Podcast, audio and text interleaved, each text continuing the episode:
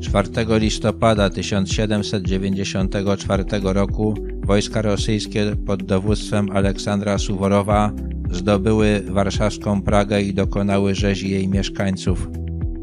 Decyzja o obronie Pragi była wielkim błędem generała Tadeusza Wawrzeckiego, który zastąpił Kościuszkę na stanowisku naczelnika powstania po klęsce pod Maciejowicami. Generał Dąbrowski proponował opuszczenie Warszawy i przeniesienie całości sił na teren zaboru pruskiego. Prawdopodobnie przedłużyłoby to powstanie co najmniej do wiosny.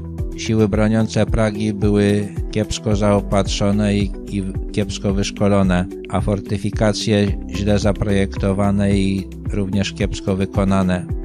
Rosjanie zaatakowali o 5 rano. Po czterech godzinach bitwy przełamali polską obronę. Polegli generałowie Jasiński, Grabowski i Korsak. Lekkokonny pułk starozakonny Berka Joselewicza, broniący reduty Zwierzyniec, poniósł bardzo ciężkie straty i został rozbity. Z 13 600 obrońców Pragi poległo co najmniej 6 tysięcy.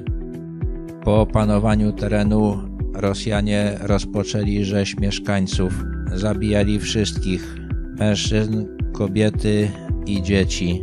Historycy oceniają, że w ciągu kilku godzin zginęło od 6 do 20 tysięcy cywilów. Spłonęła też większość domów.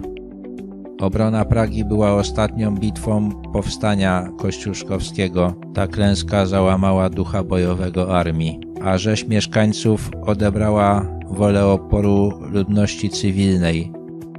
Wojska powstańcze opuściły lewobrzeżną Warszawę 5 listopada i ruszyły w kierunku końskich, nie podejmując już żadnych walk.